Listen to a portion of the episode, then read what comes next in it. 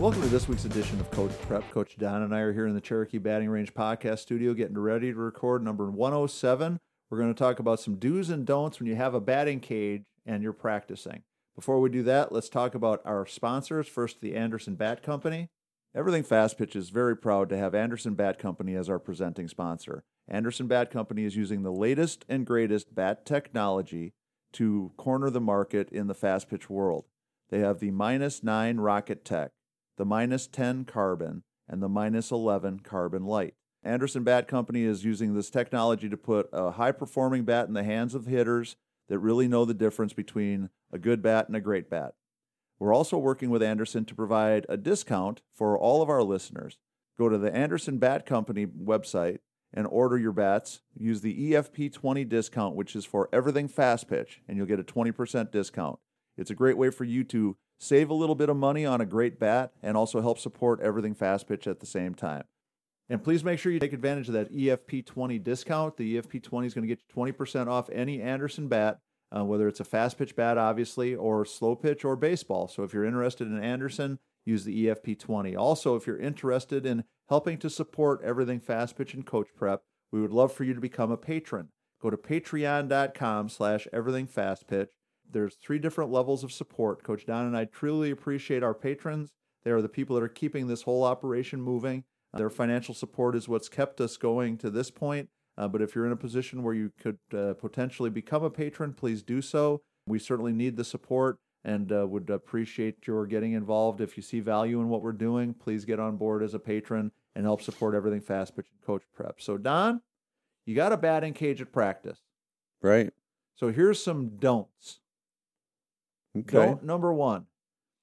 However much time you have the cage. Uh, so let's say we'll just say an hour. Just make That's it an easy. So, number, yeah. say For an hour. If you have the cage for an hour, how much time do you want to really spend of that 60 minutes actually having kids getting cuts in the cage? I think we got to make sure we keep it rolling, Yeah, right? like like We- 58 and a half minutes, we- 59 minutes? all but the time to get someone else in there. Right. So, rule number one is when you have a cage and you're trying to have team practice, we need to divide the kids up into manageable groups so that uh, we don't have one kid hitting and 11 kids watching. What we need to do is to divide them up into two groups, maybe three groups, and find some spaces adjacent to the cages where they can be doing something else. If you've got enough space that they can do some bunting drills, if you've got a place where you can set up a bow net and hit uh, head off the tee, if you've got you know some uh, picnic tables where they can sit around and do uh, mental training, whatever it is. What you're telling me is don't have them all in a 10 person line. Right, the ten person line is got to go away. is a way to definitely get less done with that 60 minutes of time that we have in the cage. So we've got to make sure that we're dividing them up. And so if we've got 60 minutes, so at the 18 minute mark, we switch the groups, or the 19 minute mark, we switch the groups. So the group that was bunting, they come in the cage. The group that was in the cage, they go to the bow net. The group that was in the bow net goes to the bunting. Nice. okay or whatever the set of drills or set of uh, spaces that you have you if you have no space adjacent that the kids can actually hit balls they can do push-ups sit-ups and crunches they can do Yep. stretching they can do again mental game training there's lots of things lots of things that they could be doing in these separate groups that would be really productive and way better than standing in line watching kids hit I mean, depending on the age group, even a coach working on their grip for their bunting. Right. You know, the process of bunting, starting at the top of the strike, so, strike zone, etc. Yeah, and so Yeah. there's lots of things that we can be doing, but we're not going to get it done if we've got one group of kids all standing in line. Second part about that was within the smaller groups, we should have um, some sort of sequence where we're not instructing the kid who's actually hitting. So maybe we have the on deck hitter is getting some pointers before they step into the cage. Maybe the kid who just got done hitting, when he steps out of the cage and the next kid steps in, he gets a couple of pointers. If we're doing this well, four kids for 19 minutes, they should get to hit more than once. Oh, sure. So if they get done and you pull them aside and say, okay, next time you go through, let's think about getting your front foot down a little bit earlier. Next time you go through, let's think about you know hitting that outside pitch to the opposite field. The next time you go through, you know, let's make sure we're uh, aware of the strike zone and you know whatever it is that we saw that we want them to try to correct on the next time through, so that instead of trying to instruct them while they're hitting, Because there's no time. no pitches thrown. right? If, While that's if, if. I'm the pitcher and I'm pitching front toss and I see a player do something wrong and I stop pitching to go give them pointers, to give them instruction, that's that many less swings that they're getting. And our idea of, of using this cage time effectively is we want to get as many swings as we can, productive swings as we can in the time that we have. So the breaking them into groups and then making sure that we're using the cage time for hitting and the outside the cage time for instruction. So there's the first thought. Second thought is if you've only got 60 minutes, doing some sort of group instruction, some sort of group powwow, some sort of circle up and work on, you know, talking about mechanics or or philosophy or whatever it is, that should never be happening on the clock as of the time of that the we have in 60 the cage minutes. Right. That should be done if we if we need to have a team meeting. The team meeting should happen way before the, we, the clock starts ticking on when we get in the cage.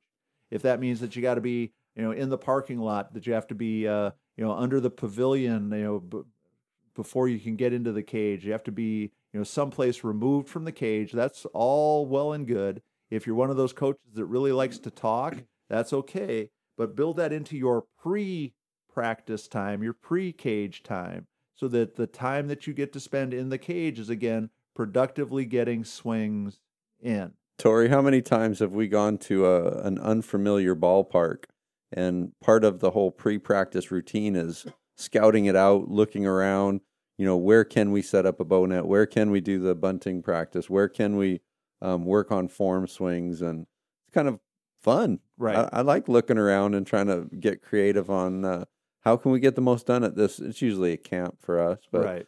you know, at this ball practice, what what can we do? Right. And uh, try and figure out something fun. Yeah. Well, and part of the reason that this was an important topic is we know that for a lot of the people that are listening, they have limitations on how much time they have. If they're renting a facility and you know if they're paying 50 bucks an hour to use a cage, that $50 should be invested counts, in, yeah. in getting as many swings in as possible, not in having a meeting that we could have out in the parking lot. Next one is if you're the person pitching in the cage, you are the pitcher in the cage, not the hitting instructor in the cage. Now, if you want to have some sort of you know witty repartee where you're having sort of a conversation, kind of a, a catchphrase or two that you use, you know, hey, explode through the ball, crush the ball, something like that, that's great. But when we're setting up to hit in the cage, because we've got limited time, we want to have the instruction done by somebody else. And if you're stopping pitching, and we mentioned this before, because you're also trying to do all the instruction, again, we're wasting valuable time and va- valuable opportunities that we have with more swings in for the hitters to get more stuff done while they're hitting. No, and I like what you said earlier, Tori, as well. Is uh, you know, if we don't have the opportunity to do something that's um, directly related to hitting, conditioning is wonderful. I don't know any kid that's really in too good a shape, right? Right. Yeah, Well, and it could be hitting specific stuff too. You Sure. could have like a wrist roller. core. Yeah, you could have the, the hand Yeah. grip squeezer. Um, you can have those handy hand arm strength builders. There's lots of things that you could do um, that don't take any space at all that would really be beneficial for your kids and make them become better hitters. Yeah, no doubt. So the next one, and this is the time killer of all time killers. We've got to teach kids how to pick up softballs quickly. Efficiently, Okay. So now, number one, I like throwing them, throwing them from one end to the other to see if I can get in the right? bucket. You know, shoot, shooting baskets. then, but then I get to pick it up again, right? Yeah, but coaches, here's here's thought number one: invest in more batting practice softballs. Instead of one bucket and we hit 15 balls and then we have to stop and pick up, There get two or three or four or five buckets. You know, in my cage uh, where I give lessons, I've got a shopping cart that miraculously found its way into my possession. I don't want to say that I stole a shopping cart because I found a shopping cart, but I guess it's kind of the same thing. Somebody, somebody else delivered it to you. Yeah. One day I had to uh, do some work because I have uh, kind of this uh, rack of things that uh, hold different bats and different tools that I might need, and so I was, you know, doing a little bit of maintenance on it. So I had to tighten up a couple of the hose clamps, which meant I had to dump all the balls out. And just for grins, I figured oh, I'm going to count because I really never sat down and counted exactly how many I have. When the cart is really full, it holds about 150 softballs. That's awesome.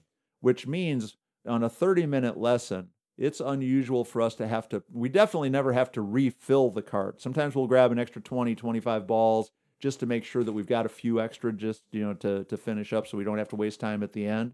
But if you don't have a shopping cart full of softballs at least get two or three or four buckets. Sure. so whatever it is that when it's time for you to pick balls up we've trained our kids how to do it quickly we get them into piles as much as we possibly can we take the buckets to the balls as much as we possibly can so instead of one player picks up three softballs and walks 40 feet to drop it in the bucket, we kick all the balls at that end of the cage into one big pile. We take the bucket to them, and they all, as quickly as they can, get the balls picked up and put into the bucket. Make it Uh, fun. See who can fill a bucket first. Right. Well, and, and what we started doing in camp, which was the uh, the thing that cured this, is we would do a countdown and try to figure out like a reasonable amount of time for how long it should take to pick the balls up in a cage. After twice, you would Yeah. know. And yeah. usually it would be about 15 or 20 seconds.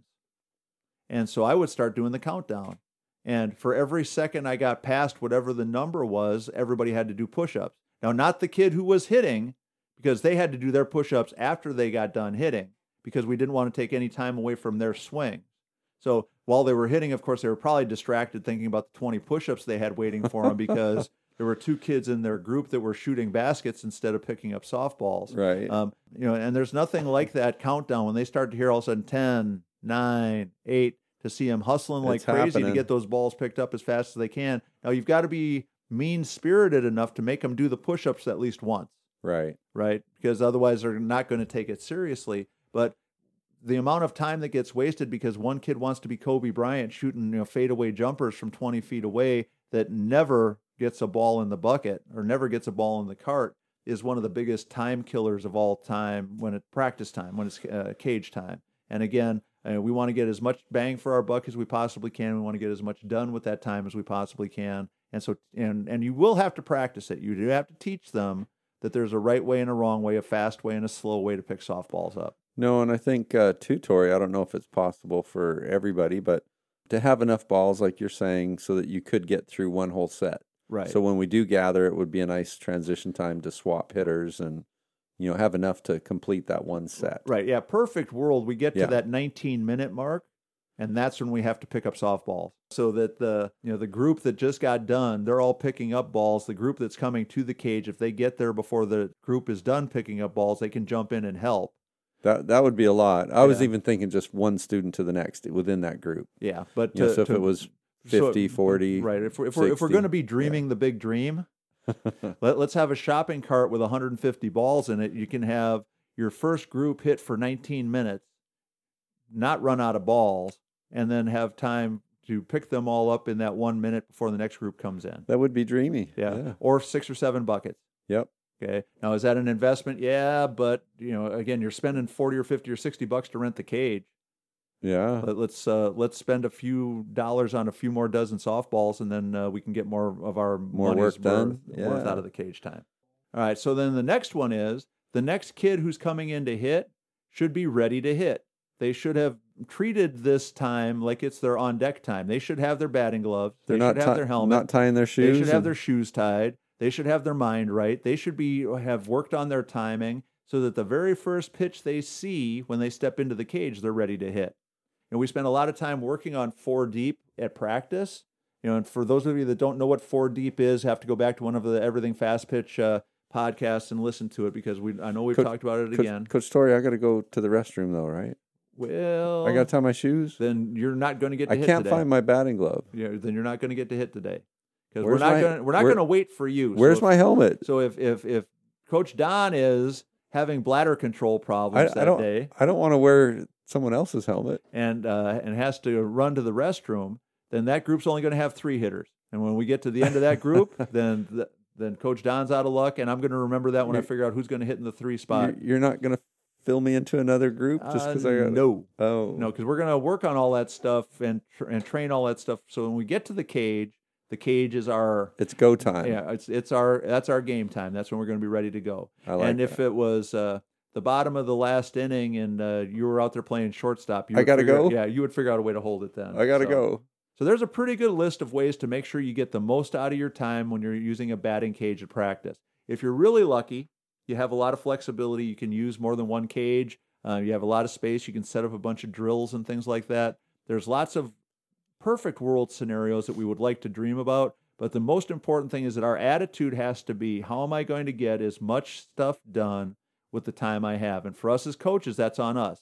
If we let our kids dink around, if we let them shoot free throws or, or jump shots, if one kid hits and we stop, and have a pep talk with him after every pitch and try to give him instruction after every pitch, and all of a sudden, you know, we have other kids that don't get to hit or don't get to hit very much, that's on us. It's not on the kids because they don't know any better. And so come up with your system, streamline it, make sure it's as efficient as possible, and get as much time in the cage actually swinging a bat as you possibly can. I was going to say, Torian, if we make it a routine, the kids know what to expect. They know what's expected of them each day that you do it. It's going to get more efficient.